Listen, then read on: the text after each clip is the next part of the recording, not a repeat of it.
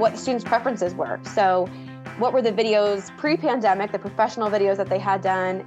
How did that compare for student learning and student interest versus the videos that they shot during the pandemic, which were much more informal, although they did have a professional edit to them. And what they found is that students actually preferred and felt more connected to the speaker that was shown in the video when in the videos that were done during the pandemic. So when they were using the mobile video production lab and when videos were a tad more informal and when guests were invited to be more personable the Digital to Learn podcast is dedicated to exploring both what's new and what's good in the use of technology in teaching and learning. Our mission is to have the best minds sitting in front of our microphones sharing evidence based strategies for digital teaching and learning. Digital to Learn is brought to you by the Center for Learning and Innovation at Indiana Wesleyan University. Thank you for joining us. And now, the Digital to Learn podcast. Welcome to the Digital to Learn podcast. This is our New Year edition. I'm Tiffany Snyder and I'm here with co hosts Brad Garner and Mike Jones. Hey guys. Hello. Hello. Glad to be back. Crazy to think that when we started, it was 2018. And now here we are welcoming the new year, 2023. We thought the most fitting way to do that would be to reflect on some of our favorite guests and topics from 2022, the previous year. So that's where the conversation's headed today. We also want to let you know we already have numerous guests lined up for this year. We're excited about the episodes and the topics. If you have recommendations, please feel free to reach out to Digital to Learn with a numerical two at indwes.edu and let us know guest names, maybe it's you, or topics that we can feature on our podcast. But without further ado, we're going to share about our favorite guests and topics from the past year. Mike, you want to kick us off? Yeah, I'm also want to share with our audience that there's some new offerings coming from Digital to Learn. If you are a faculty member here at the university, take a look and listen for the Digital to Learn behind the scenes of scholarship episodes that we now have running parallel to these. Those come out every other week instead of weekly, where we have deep dive discussions into what it takes to produce scholarship. And then our colleague Dr. Garner also brought to our attention something called YouTube Stories. So we're going to try and endeavor to create some short 60 second videos on teaching and learning that you can hopefully implement into your life as soon as you see them. So keep an eye out for those and we'll advertise those some more on the website as well. But yeah, oh, guests. Amazing guests this last year. Many times I just sit in the background and listen, but I frantically am taking notes, and it definitely affects the way that I do what I do every day. Two of those guests were John Orlando and Wilk Oliveira. John Orlando did a video podcast, which you can find linked on our website, but he talked about how to use video feedback to assess student work and the efficacy of that. Some of the things he pointed out was it increases our social presence as faculty members. It allows us to give very specific and personalized feedback to our students. And there's a visceral reaction that's able to be tracked by students when you're reviewing their work in a live environment. And it also gives us as faculty members the ability to clarify specific details and visually show examples. And in my case, I teach pre production and production courses as well as post production. So, this type of video assessment where I'll use Zoom and then I'll open their video edit or the documents that they're working on. And then I'll share my screen with just that edit on it. And then I'll record that. And so I give live watch through of that. And one great argument for this is when they've got to do an edit between two images or two video segments, sometimes that's just like a frame difference. And to talk to someone or write that out in text is almost impossible. But in this format, I can literally go frame by frame and show them exactly what I mean, very specific to their project. So it's been super powerful in this class. And then time savings in this, at first I thought, man, I'm going to have to assess these twice once before I hit record so I know what I'm talking about, and then recording it and doing it again. But I found that's not true. If I do in the moment assessment, it allows me to be more human to my students because I'm going to stumble on my words. I'm going to make mistakes. I might even get at the end of an edit go, Oh, remember what I said about that? Never mind, because you covered it here. So it allows me to be very personal and human. And then I also give them short written feedback in our LMS. So not only did they get the video with my in the moment assessment, but I give them in text a synopsis of the biggest points from the detail so they can review that without having to watch the video completely back. So that's one guest, and I'm going to talk too much if I do two guests. So I'm going to pass it on and then I'll come back to Wilk. So thanks for the opportunity to share how much I got from John Orlando's podcast with us. Who stands out for you, Brad? I think by far my favorite was the episode where we had Elon Musk and Barack Obama their dialogue was fascinating. I never would have expected it, but they agreed on lots of things and just had a great conversation. Between the ferns with Elon Musk and Barack Obama, right? And what was that episode number again? Uh 346, I believe. Okay. Yeah. All right. You heard it, awesome. here. 346. It was, awesome. it was by far, uh, in terms of analytics, we hit it out of the park with that one. Absolutely. Brad, did you have someone else? Oh, well, my favorite every year. Uh, you could ask me 2023, 24. Ah.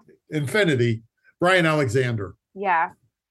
And I marvel at the pulse he has on everything that's going on everywhere. I don't know how he does this. Yeah. He is a fountain of information on so many different topics and it just articulates them so well. He's clearly one of my heroes he is such a pro at moderating an online discussion too. Oh. If you watch his, he did a video cast with us for the podcast, and he answers random audience questions without missing a beat on his presentations. It's yep. it's like watching art happen when he moderates. It's yeah. amazing. It is. It is you know, earlier, Mike, you talked about in this new year that we're thinking about doing these YouTube shorts. And well, we primarily focus on audio podcasts, but with Bryan Alexander, as you mentioned, we have video of his presentation that he gave in addition to the audio podcast. So that'd be an obvious place for us to share that video of our recent dialogue with Bryan Alexander would be on our YouTube page, which is when this episode is live, it will probably no longer be forthcoming. It'll be live. I'm just going right. to go ahead and say it. It will be live, digital to learn on YouTube. We'll Absolutely. get that Bryan Alexander episode yes. loaded. It's actually live now, but there's oh, nothing oh, on it. So okay. Awesome. Did you share a guest, Tiffany? No. oh, it's your turn. It's my turn. I had so much fun talking to Sophie Thompson of Virtual Speech. Sophie's organization has been in the VR world since 2014. So before the pandemic and before I believe there was a buzz around VR. So she's been doing this meaningful work. The team has been doing research. They have dozens of courses that students can take, primarily on soft skills. So you can wear the VR headset or you can have the XR experience doing an online format of the same course. But what I like about it, as I mentioned, is that it's been around. I like that it has a female CEO.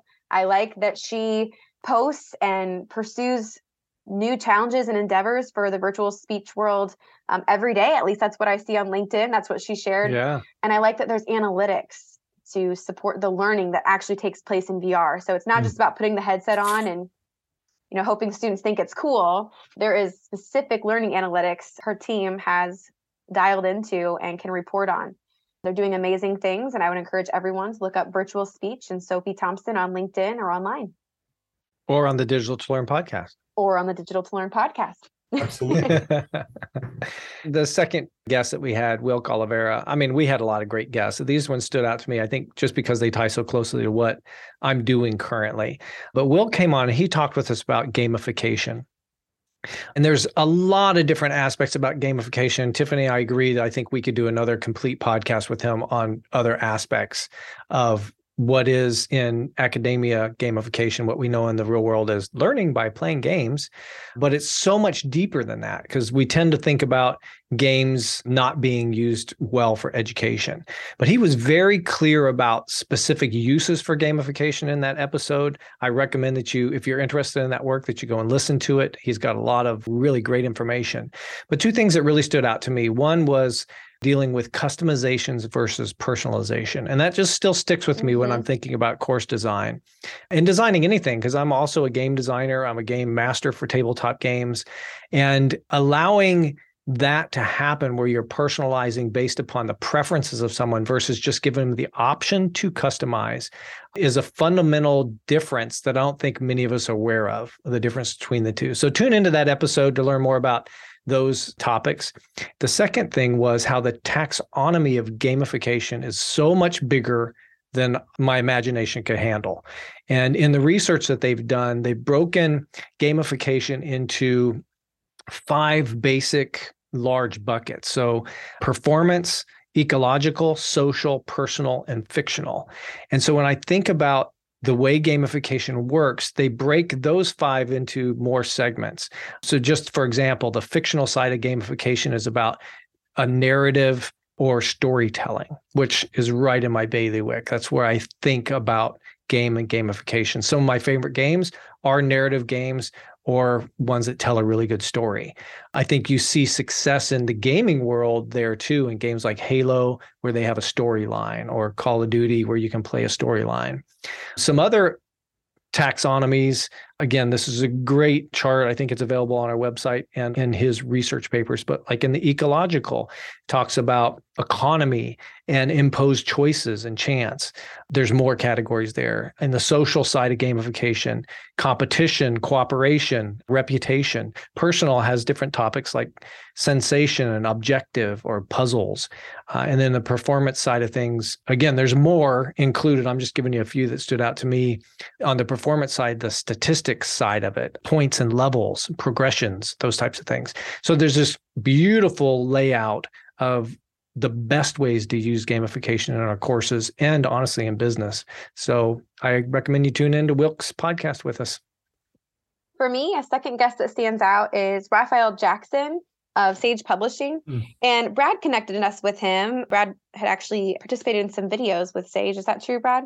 Yes, correct. Yeah. Yes. Yeah. Yeah and brought him to our attention. And what I appreciated that he said was that during the pandemic, Sage had to find a solution for their video needs. And so what they did was they resorted to doing mobile video production where they would ship out video equipment and lighting equipment to authors or to their partners and have them conduct the videos with some online consultation on the side remotely and then would have the equipment shipped back and then they'd do some post production and kind of connect with their guest about that experience and make sure that the resulting video is what they wanted really this was a response to the pandemic but sage publishing and the team that raphael served on was very proactive in collecting research from students and from those that participated in the videos to see what the students preferences were so mm-hmm. what were the videos pre-pandemic the professional videos that they had done how did that compare for student learning and student interest versus the videos that they shot during the pandemic, which were much more informal, although they did have a professional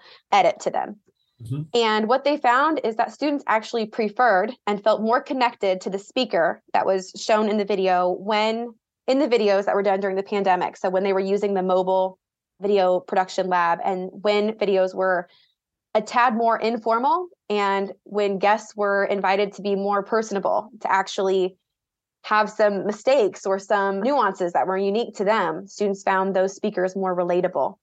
And i think that's encouraging for all of us in higher ed even you know sometimes faculty will show concerns about being on camera whether it's on zoom for a synchronous session or recording a welcome video recording a short lecture there is some hesitancy, but really our students want to know that we are real persons and that they can relate to us and we don't have to worry about that inhibiting learning. In fact, it could actually help learning and their satisfaction. So that was a really neat episode for us to hear about. And then Mike over here is in the process of putting together a mobile production opportunity for our faculty at Indiana Wesleyan University. So we'll be eager to collect some data and to report back on how that's going at IWU.